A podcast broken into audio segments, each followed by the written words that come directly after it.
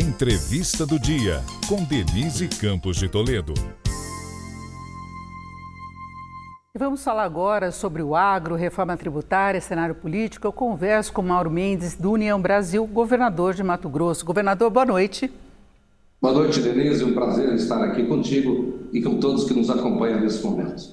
Bom, governador, vamos começar falando dos resultados do agro, né, que puxaram o PIB do primeiro trimestre, que garantiram um excelente desempenho da balança comercial brasileira, com Mato Grosso liderando a, tanto a produção quanto as exportações. Eu queria saber qual a sua expectativa a partir de agora. Produtores reclamam da recente queda de preços, do retorno que poderiam ter, questionando inclusive a falta de condições de estocagem, mas nós temos um cenário meio indefinido no exterior, a questão da China, se ela vai crescer o esperado ou não. Agora, a, a, o fim do acordo entre Rússia e Ucrânia para exportação, principalmente de grãos também por parte da Ucrânia. Eu queria saber o que o senhor espera como governador de de um dos estados que é dos principais produtores? Olha, Denise, o estado de Mato Grosso, graças a Deus, esse ano nós estamos com uma performance muito positiva.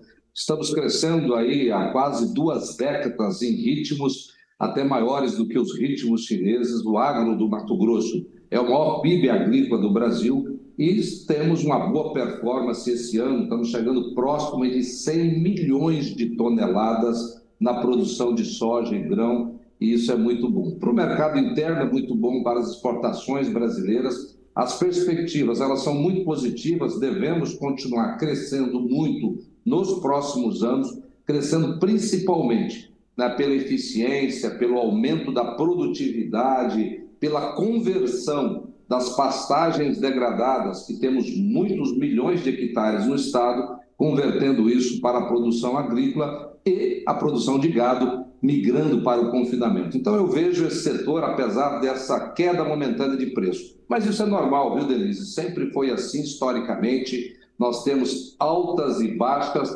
O produtor já se acostumou um pouco a isso, venceu muitas dificuldades ao longo de tantos e tantos anos, e é por isso que hoje o agro brasileiro e o agro de Mato Grosso tem esse papel importante na economia brasileira e vai continuar tendo, se Deus quiser.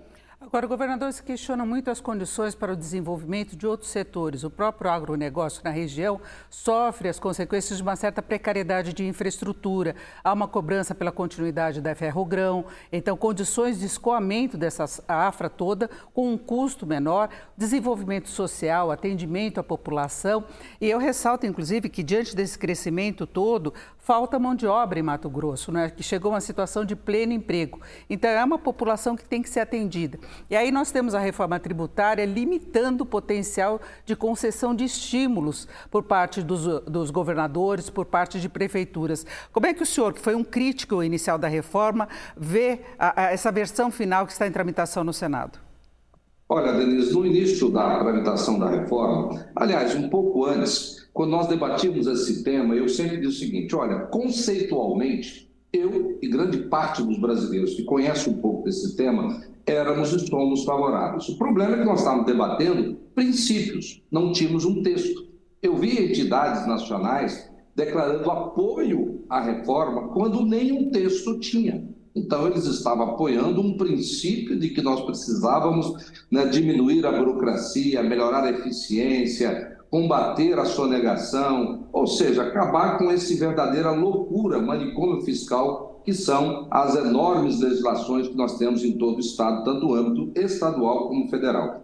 Entretanto, veio o texto, tinha problemas graves, a tributação da cesta básica, aumentava-se muito o tributo na cesta básica, e nós fizemos algumas críticas pontuais, falamos muitas vezes com o relator Aguinaldo e conseguimos, ao final, ao meu ver, não só pela nossa atuação, mas de muitos líderes, muitos parlamentares e a própria sensibilidade do Aguinaldo, fazer com que o texto final fosse um pouco melhor.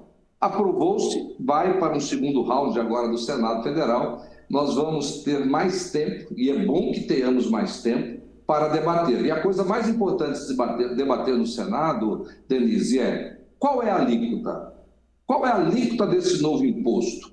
Não podemos aprovar um novo imposto para depois, numa né, lei complementar, vir definir quanto que cada brasileiro, cada empresa pequena, média, grande, micro, cada cidadão vai pagar de imposto. Então, não seria justo, seria um desrespeito a todos nós. Então, esse debate precisa continuar e eu tenho certeza que ele é bom para o Brasil espero verdadeiramente que no final nós tenhamos uma lei tributária mais justa que possa perder no final os sonegadores, a ineficiência e que o Brasil como um todo, todos nós brasileiros possamos ganhar. Agora, governador, ah, ficou uma preocupação também, exatamente por essas exceções todas preocupação com perda de arrecadação, da possibilidade dos estados que têm o agro mais forte lançarem uma nova tributação.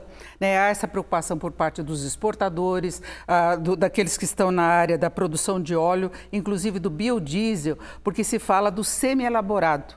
Né? O senhor esteve entre os governadores que, que cobraram por essa brecha no projeto final. O senhor vai cobrar essa contribuição quando acabar o ICMS?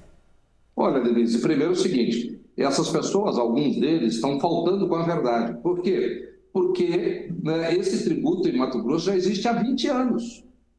Não é algo que vai se criar, nós trabalhamos para manter. Porque é com esse tributo, essa contribuição para esse fundo de infraestrutura, que existe apenas em quatro estados: Mato Grosso, Mato Grosso do Sul, Pará e Goiás e nesses quatro estados, como somos grandes produtores, nós estamos de logística, de estrada.